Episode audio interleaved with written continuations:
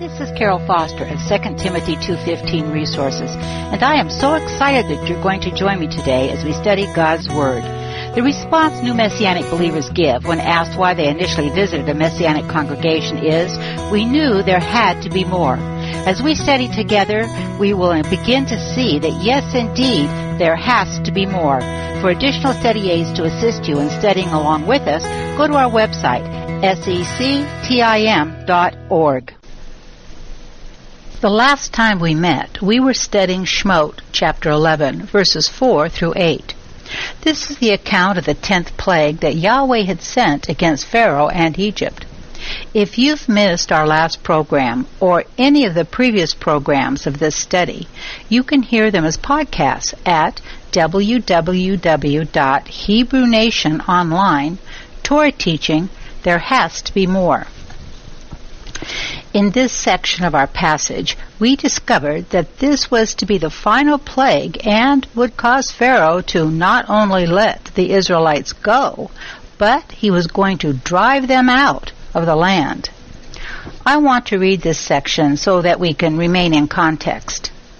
Moses said, Thus says the Lord, about midnight I am going out into the midst of Egypt, and all the firstborn in the land of Egypt shall die, from the firstborn of Pharaoh who sits on his throne, even to the firstborn of the slave girl who's behind the millstones, all the firstborn of the cattle as well. Moreover, there shall be a great cry in all the land of Egypt, such as there has not been before, and such shall never be again. But against any of the sons of Israel a dog will not even bark, whether against man or beast, that you may understand how the Lord makes a distinction between Egypt and Israel.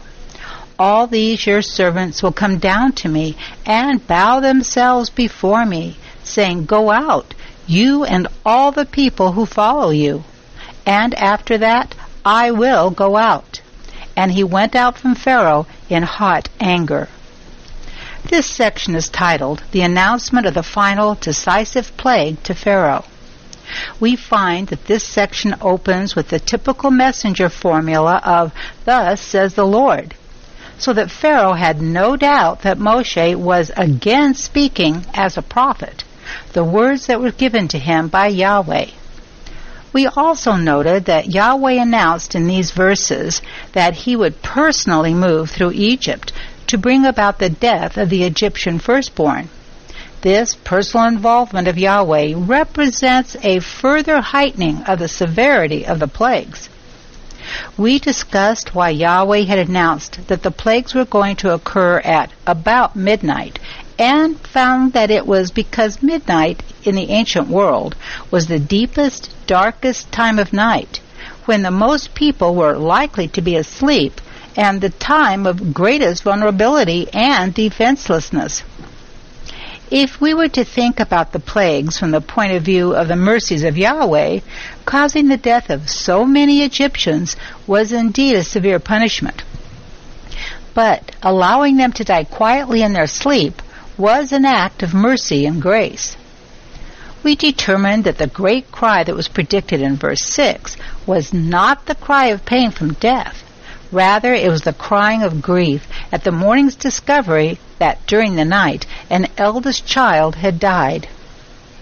We also again read in verse 7 that Yahweh again makes a distinction between the Egyptians and his people, the Israelites. It states, but against any of the sons of Israel a dog will not even bark, whether against man or beast, that you may understand how the Lord makes a distinction between Egypt and Israel. Again, the people of Yahweh were to be spared from harm during this devastating and final plague brought upon Pharaoh and his people. This is where we left off in our last session together. The last verse of this section is verse 8. Let me read it again as we continue. All these your servants will come down to me and bow themselves before me, saying, Go out, you and all the people who follow you. And after that I will go out. And he went out from Pharaoh in hot anger. Moshe then predicted to Pharaoh yet another, this time final, statement of distinction or reversal of roles between the Israelites and the Egyptians. The very people who had once bowed down to Pharaoh would bow down to Moshe, not to acknowledge him as their sovereign as they did with Pharaoh, but to plead with him to leave Egypt and to take the Israelites with him. This prediction represents yet another humiliation of Pharaoh. Moshe now stated that all the Egyptians would disagree with the king's policy. A disagreement that had, of course, been progressively increasing. Now Moshe announced that the time would come when, despite Pharaoh's official position of resistance to the Exodus, everyone else, as embodied in those who were supposedly most loyal to him, his own court officials, would want the Exodus to happen. They would beg for it on their knees, as we might say figuratively in modern English. When Moshe said in verse 8, All your servants will come down to me, he's referring to the idea of the officials coming down off the royal platform where they usually stood next to the king.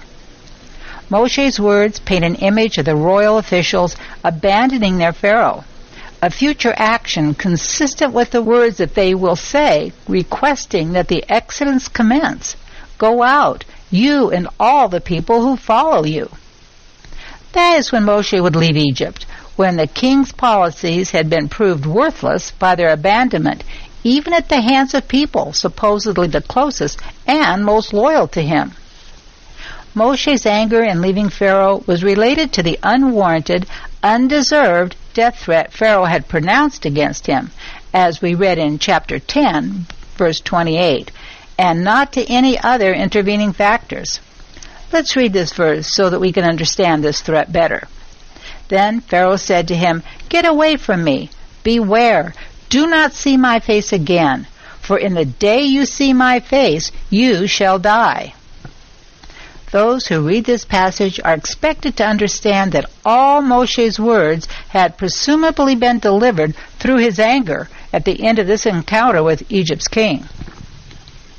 Now, as we move on to our last section of this chapter, verses 9 and 10, which I've entitled Review of Pharaoh's Prior History of Resistance to the Exodus, I want to read these verses so that we can once again remain in context. I know that I keep repeating this statement, but it is imperative that when you study the scriptures that you always remain in context.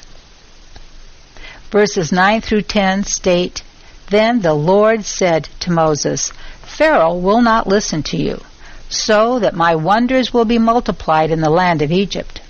Moses and Aaron performed all these wonders before Pharaoh. Yet the Lord hardened Pharaoh's heart, and he did not let the sons of Israel go out of his land. Just as a side note, have you noticed that in this chapter Moshe has not yet gone to or spoken to Pharaoh? This has been a discussion between Yahweh and Moshe. Yahweh has been telling Moshe exactly what is going to happen and what Pharaoh's final response will be. The words of verse 9 are essentially a summary of what Yahweh had instructed Moshe while he was in the desert of Midian, which can be found in chapter 4, verses 21 through 23, which state, The Lord said to Moses, When you go back to Egypt, see that you perform before Pharaoh all the wonders which I have put in your power. But I will harden his heart, so that he will not let the people go. Then you shall say to Pharaoh, Thus says the Lord, Israel is my son, my firstborn. So I said to you, Let my son go, that he may serve me. But you have refused to let him go. Behold, I will kill your son, your firstborn. Moshe knew from the very beginning what it was going to take for Pharaoh to let Yahweh's people go. Verse 10 reminds us, the reader, of what had been happening throughout the plague accounts. Always as predicted, Yahweh showed his wonders to the world. But we've also discovered that Pharaoh was indeed made a fool of by Yahweh, the one true God of the Israelites. Yet, Pharaoh continued to resist the obvious conclusion, by now obvious to everyone but Pharaoh himself, that the best thing he could do was to let the Israelites leave Egypt permanently and totally. As we move to the next section of this tenth plague, found in chapters 12, verses 1 through chapter 13, verse 16, we'll read of the Pesach, or Passover, and the Exodus. From a modern reader's point of view, the lengthy description of how to prepare for and celebrate the annual ritual of Pesach, or Passover, coupled with instructions on consecrating and or redeeming the firstborn of both humans and animals, which is found in Exodus chapters 12 and 13, might seem to interfere with the flow of the narrative. After all, the story so far has been building plague by plague up to an expected final climatic plague that we, the reader, have been told would compel Pharaoh to release the Israelites from Egypt. Now, we might be forgiven for not wanting to stop to read a rather lengthy section of instructions about how Pesach and the consecration of the firstborn were to be undertaken. Indeed, anyone looking for uniformity of subject matter as a key to understanding the structure of the Book of Shemot might be puzzled at the introduction here of legal material months prior to the Israelites' arrival at Sinai, where they presumably should have begun to receive the instructions. In other words, shouldn't all these words about Pesach and the firstborn follow in their proper course somewhere hmm, perhaps around chapter 23, where the three annual festivals and their timing are formally announced to the Israelites as a covenant community. What could the reader have been thinking? The answer, I think, is that the writer, Moshe, was thinking of the best interests of his audience. His immediate audience was the people of Israel at the time they were in the wilderness of Sinai awaiting the opportunity to enter into and settle the promised land. This is where they would need to follow these instructions carefully after a long hiatus of not having had any practice in following them at all. His long-term audience was all Israel throughout history, an audience positioned to benefit from the real point of the Exodus story, that Yahweh supernaturally delivers his people from bondage to bring them to a promised land, and that they belong to him, not to themselves. These features make the Exodus event powerfully relevant to modern believers in Messiah. The fact that Moshe was inspired to force the reader to take account of these instructions at this stage in his five chapter work is a literary blessing rather than evidence of literary awkwardness. For believers in Messiah, the fact that Yeshua HaMashiach is the true and ultimate Pesach lamb, the firstborn of many brothers and sisters, and the Redeemer of all, is a truth worthy of the powerful pause that draws it to our attention, speaking of this promise and redemption in these chapters before it would occur. I'm going to spend some time in these verses as I feel it's imperative that we understand the relationship between the Israelite Pesach lamb and our ultimate Pesach lamb, Yeshua. Our first section of this passage is found in chapter 12, verses 1 through 11. We find in these verses Yahweh's guidance for preparing and eating the Pesach meal. Now the Lord said to Moses and Aaron in the land of Egypt, This month shall be the beginning of months for you. It is to be the first month of the year to you.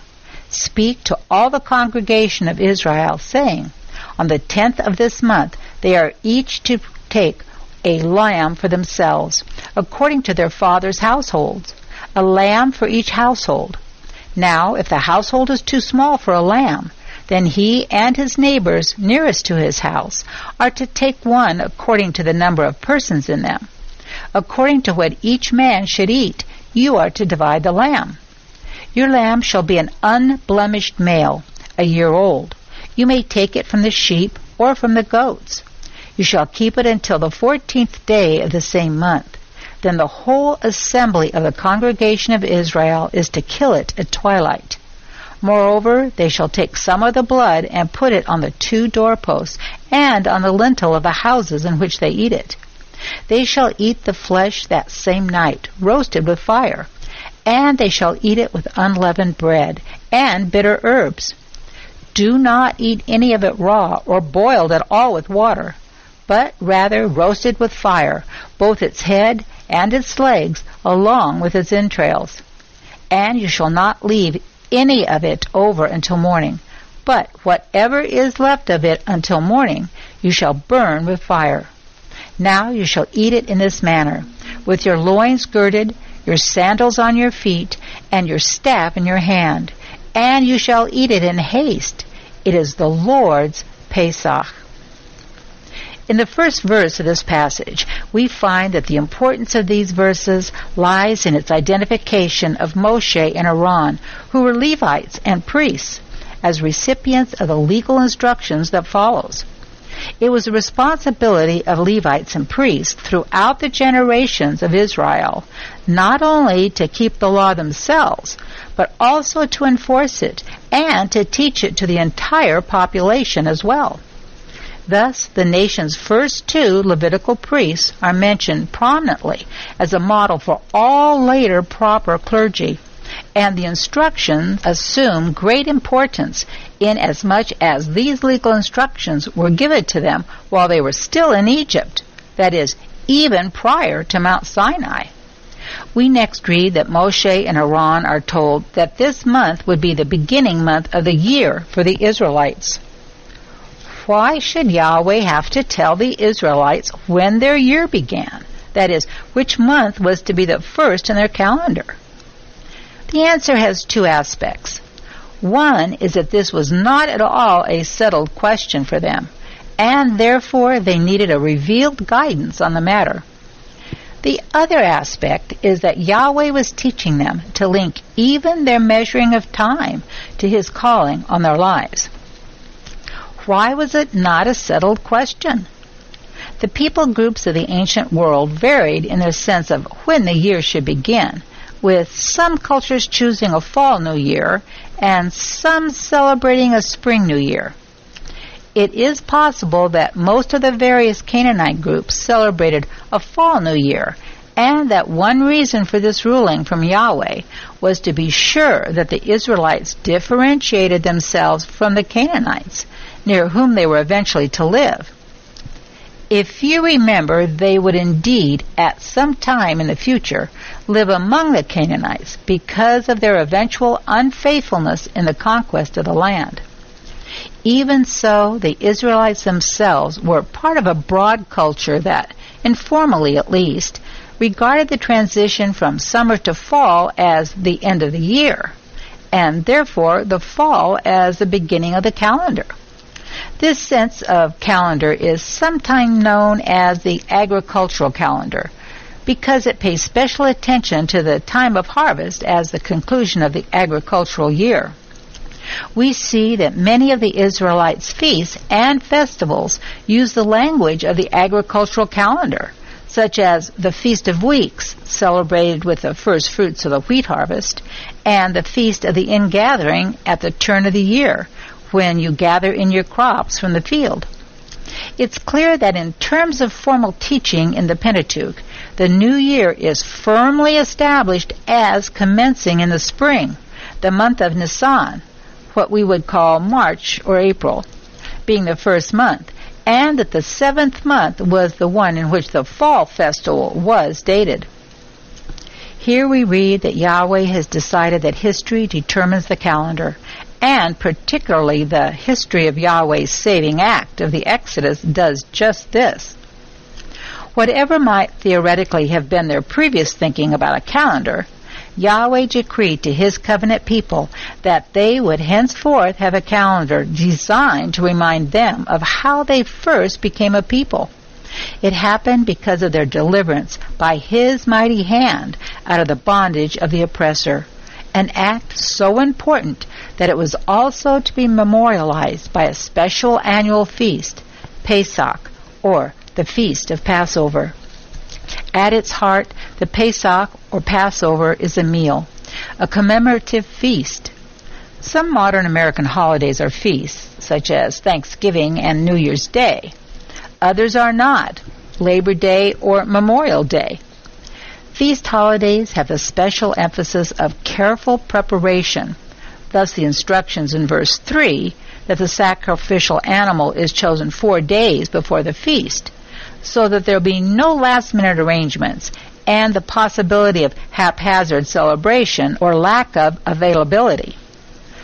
For gathering people together to share a common gratitude and or remembrance as they share the common meal linked to that gratitude and remembrance. The gathering of an entire family of Israel or group of families eating one animal, though in separate houses, together at a dinner table helped symbolize the general pattern throughout the nation. That is, the whole nation eating it together, though of course at individual locations. In accordance with the feast nature of the Pesach, Moshe was told that the whole nation, tell the whole community of Israel, must be instructed to eat the meal as household, not as individuals. Thus, great emphasis is placed on sharing the meat of a single animal. The goal was to have one goat kid or lamb for each full family, one for each household. Therefore, if a household were composed of perhaps just one, two, or three people, and they could not by themselves consume a whole goat kid or lamb at one sitting, as we read in verse 4, provides for sharing the meal at, with the next door family so that every one of the two houses eats together from a single sacrificed animal and finishes the meat of that animal during the meal. That's the meaning of the statement to share one with their nearest neighbor, having taken into account the number of people there are. This might produce some situations in which a rather large number of people, consuming a goat, kid, or lamb, might each get only a relatively small portion of meat to eat. But the alternative, meat left over, or someone being forced to gorge themselves so to finish off all the meat in one sitting, was strictly to be avoided. Therefore, the statement at the end of verse 4 you are to determine the amount of lamb needed in accordance with what each person will eat, or as it might be more clearly translated, you must calculate the amount of goat kid or lamb which each person will eat relative to the number of people. This basic principle was everyone had to eat the meat, and all the meat had to be eaten. Why not allow leftovers? Why not allow gorging? Secondary answers to these questions could include the concept of sharing and its benefits for creating a sense of solidarity among the Israelites, and a guarantee that no one would miss out on sharing the understanding of why this meat was being eaten because they ate it in isolation from the group setting. It was in the group setting that the memorialized words and actions were rehearsed and would be appreciated by all. However, the greater value is found in his prophetic preparation for the Messiah. The Messiah was to be one body, unblemished by sin, broken for all, and symbolically eaten by all, as a timeless reminder of his sacrifice for us. It was also to keep us aware of our unity, or echad, as members of one body, the body of believers in Yeshua HaMashiach partial consumption, and fragments left over do not appropriately symbolize that body and that unity.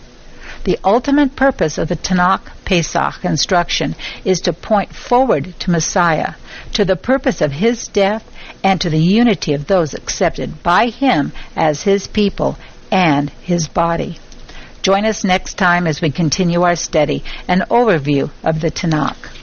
Thank you for joining us today as we delve into the beautiful truths of God's Word to indeed discover that there has to be more. I pray that the Word applied to your daily life will bring a deeper understanding of His love letter written just to you. Let me remind you that we have additional study aids to assist you with our studies together on our website, secctim.org. May this day fill you with the love of God, joy, and shalom. Nothing missing, nothing broken in your life.